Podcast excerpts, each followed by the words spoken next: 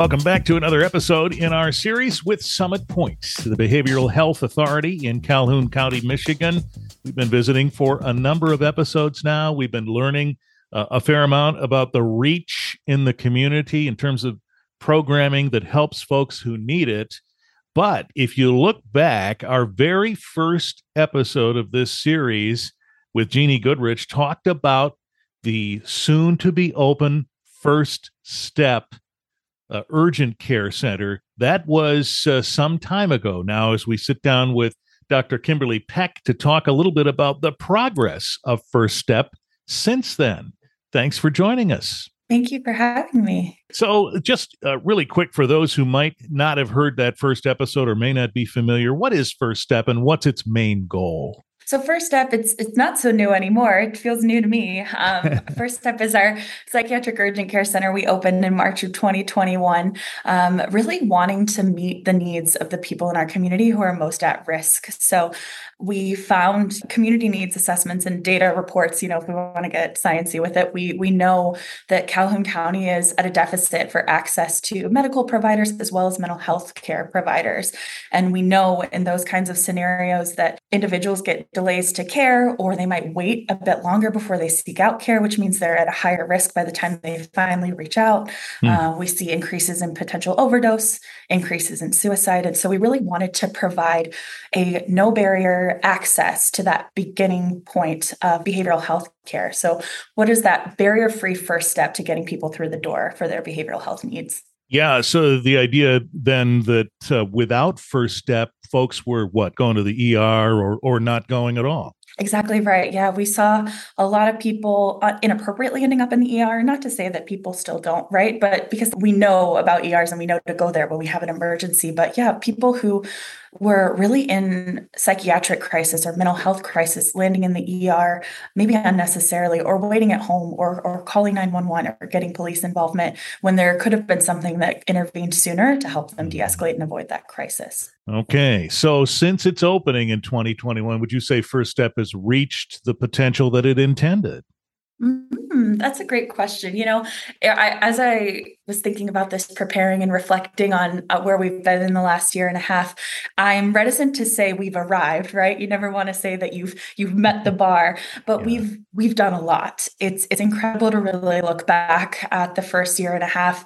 Um, we are still growing. Have we reached our full potential? No, not yet. Have we made incredible strides? Absolutely. Mm-hmm. I think we have learned a lot um, navigating the challenges of a scarcity of resources, especially on this side of a pandemic. Uh, just knowing that we're in a mental health crisis, it's been a challenge. But I think we are really learning a lot. We're growing a lot. We're listening to community partners. We're listening to the people that we serve.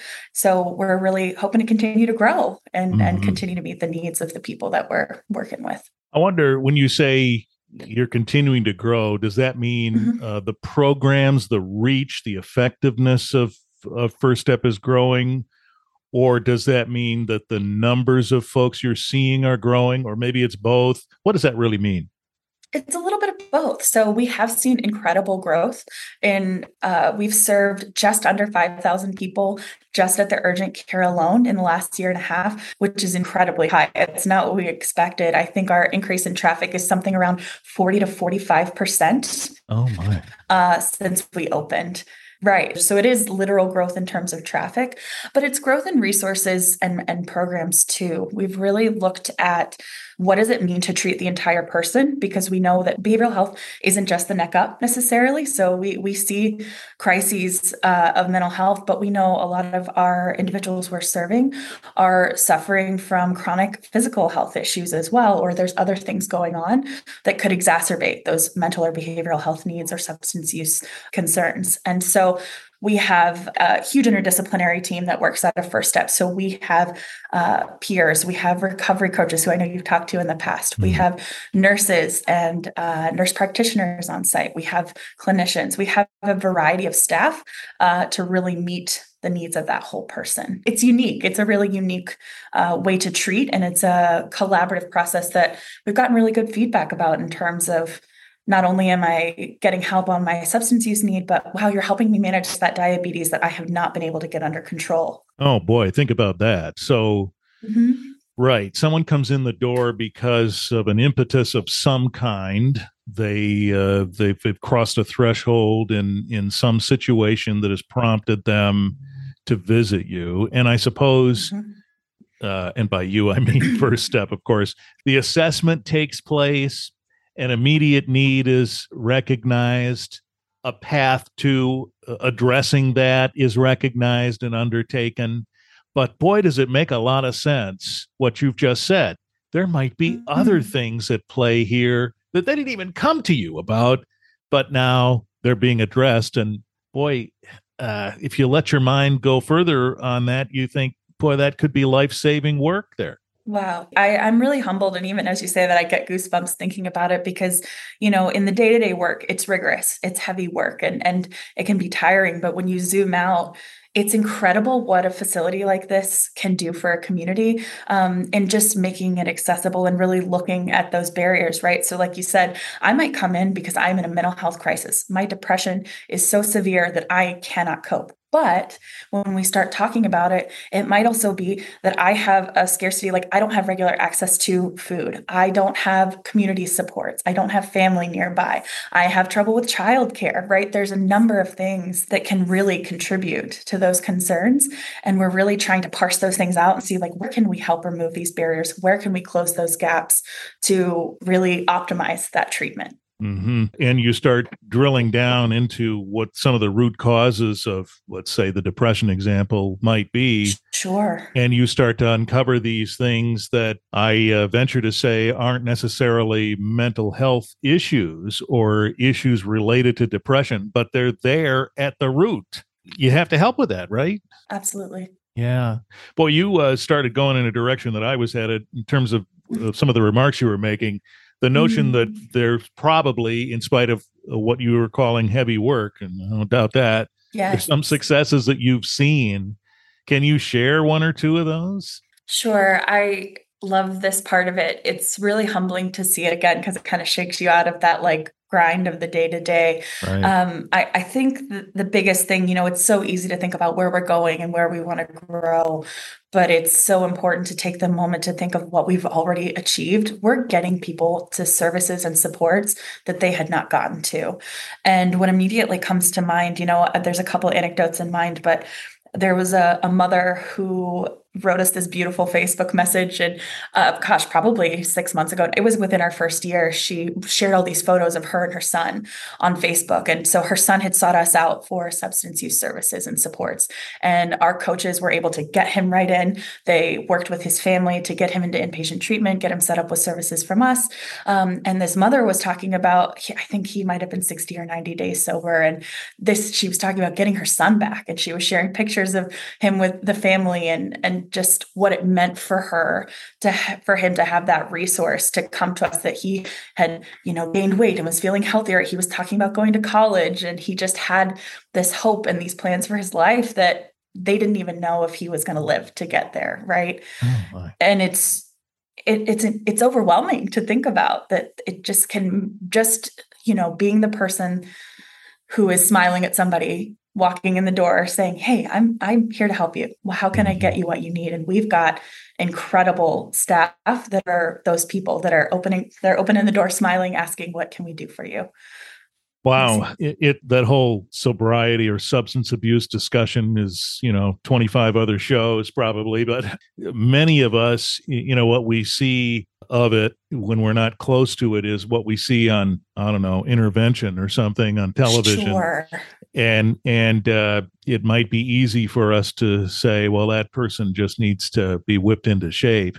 It doesn't work that way. Boy, oh boy. Sure. And, and we've begun to realize what does work and uh, imagine putting yourself in the spot of that that mother who's who watched her son go away under that influence and then saw him come back. This is the yeah. work you're doing. That's amazing. It's so humbling and i i'm so you're right it's easy to look um, from a distant view and have a lot of judgment but i think you know it is it's so easy. You spend five minutes with any of the people that we're serving and you can have easily have a heart for you know this is people don't choose mental health battles they don't choose substance use battles right these things happen and and mm-hmm.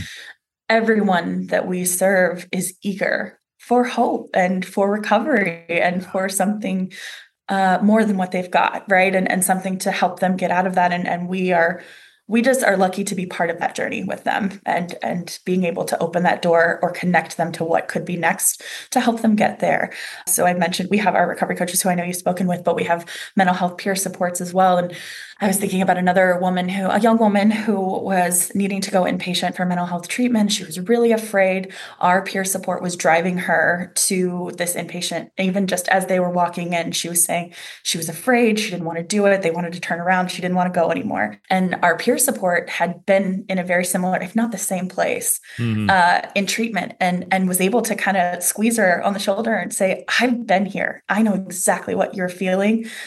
it feels better on the other side and you can do this. And just that moment to have somebody with that lived experience to be able to help someone walk through the door, think about what the change could be for the trajectory of um, that young woman's life.